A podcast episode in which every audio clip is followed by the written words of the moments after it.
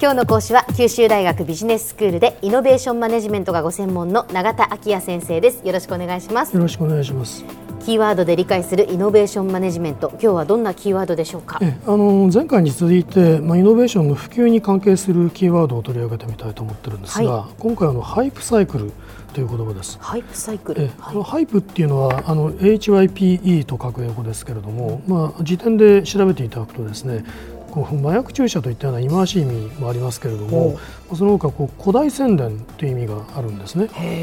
でイノベーションの普及にこう関係してこうハイプという言葉が使われる場合には、うん、一般的には古代宣伝などによってこう過度の興奮状態が現れることを言うんですね。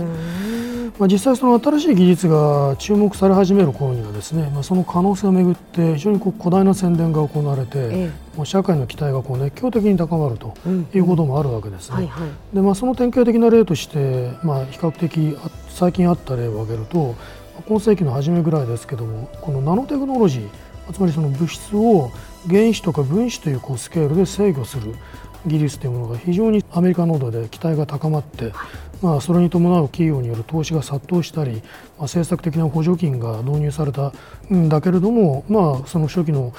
効果が得られずに失敗したというような例があるわけですね。はいはい、でこの現象は後にナノハイプというふうに呼ばれることになったんです。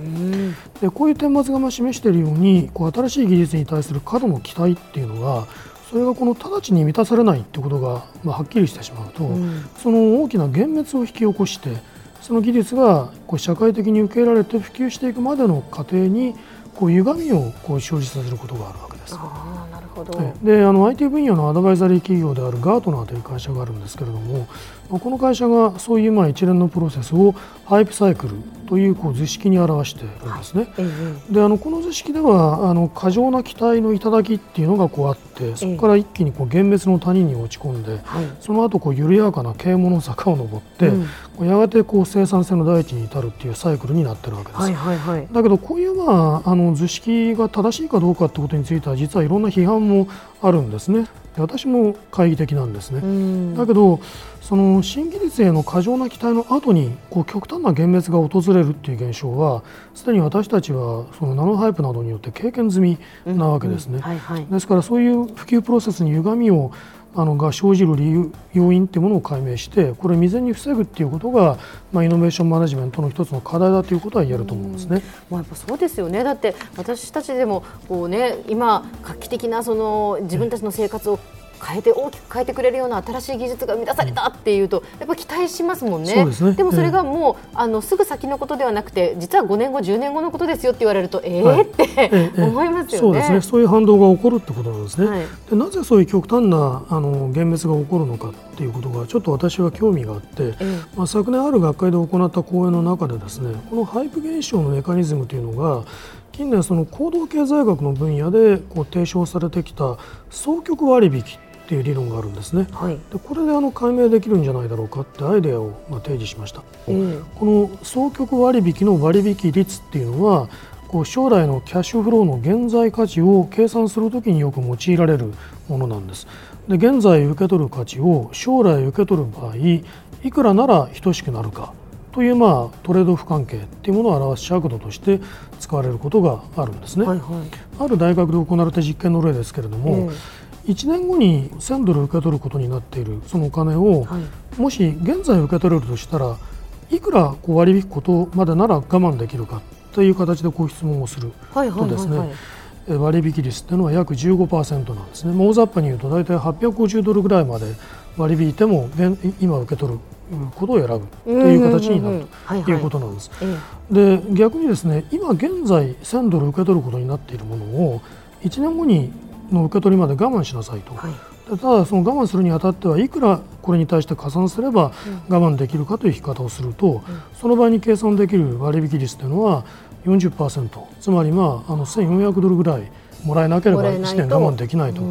う、あの傾向が出てくるということなんです。うんうんうん、でつまりあの受け取りの先送りっていうのが高いこう要求を呼び起こす。その先延ばしされるんだったら、えそれだけ高いものをその上積みしてもらわないと嫌だよっていう、はい、そうですね、そういうことになるわけですね。ええ、これはあのいかに私たちのあの感情というのが短期的な目先のご利益っていうものを重視しがちであるかということを表した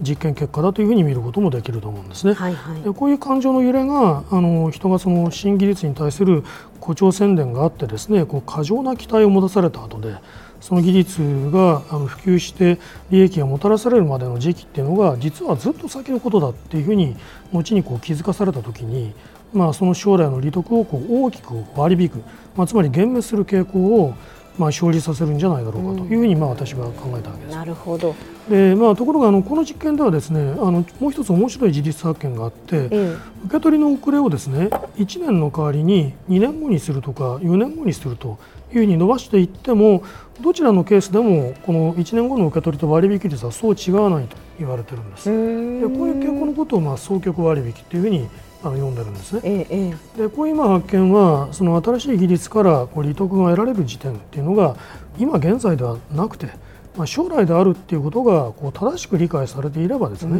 うん、普及のタイミングにもし遅れが生じても、まあ、極端な減滅っていうのは回避できるっていうことをまあ、示唆してるんじゃないだろうかというふうに思うんですね。そうですね。えー、だからあんまりその古代な広告、その過度なその期待を私たちが抱くような、その広告というのは避けた方がいいっていうことです、ね、そういうことだと思いますね。で、まあ例えばあの昨今の例ですと生成エネルギーを利用した燃料電池の応用製品というものがすごく期待されて。まあ、水素社会の到来ということは言われてるんですね、うん、その一方であまりにもこうあの期待が大きくなりすぎるとまあ、一種こうハイドロジェンハイプと呼ばれるような状況に陥るんではないかということを懸念する声もあるんですね、まあ、よくあのこういう現象っていうのは金の卵を産むガチョウから、まあ、その金の元を取り出すためにそのガチョウを殺してしまう愚かな男の例え話で説明されることがあるんですね、目先の利益を追求するあまりにこう長期的なこう利益を損なってしまうということですね。そういうことが、まあ、あのそうした新技術に関してもですねえー、起こりかねないのではないかということが、まあ、あの普及に関わる大きな課題の一つだと言えるだろうと思いますね。では先生今日のまとめをお願いします。はい、えー、まあハイプという言葉について説明してきました。あの誇張宣伝というものが起こす過剰な期待を意味しているとご理解ください。はい、今日の講師は九州大学ビジネススクールでイノベーションマネジメントがご専門の永田昭也先生でした。どうもありがとうございました。ありがとうございました。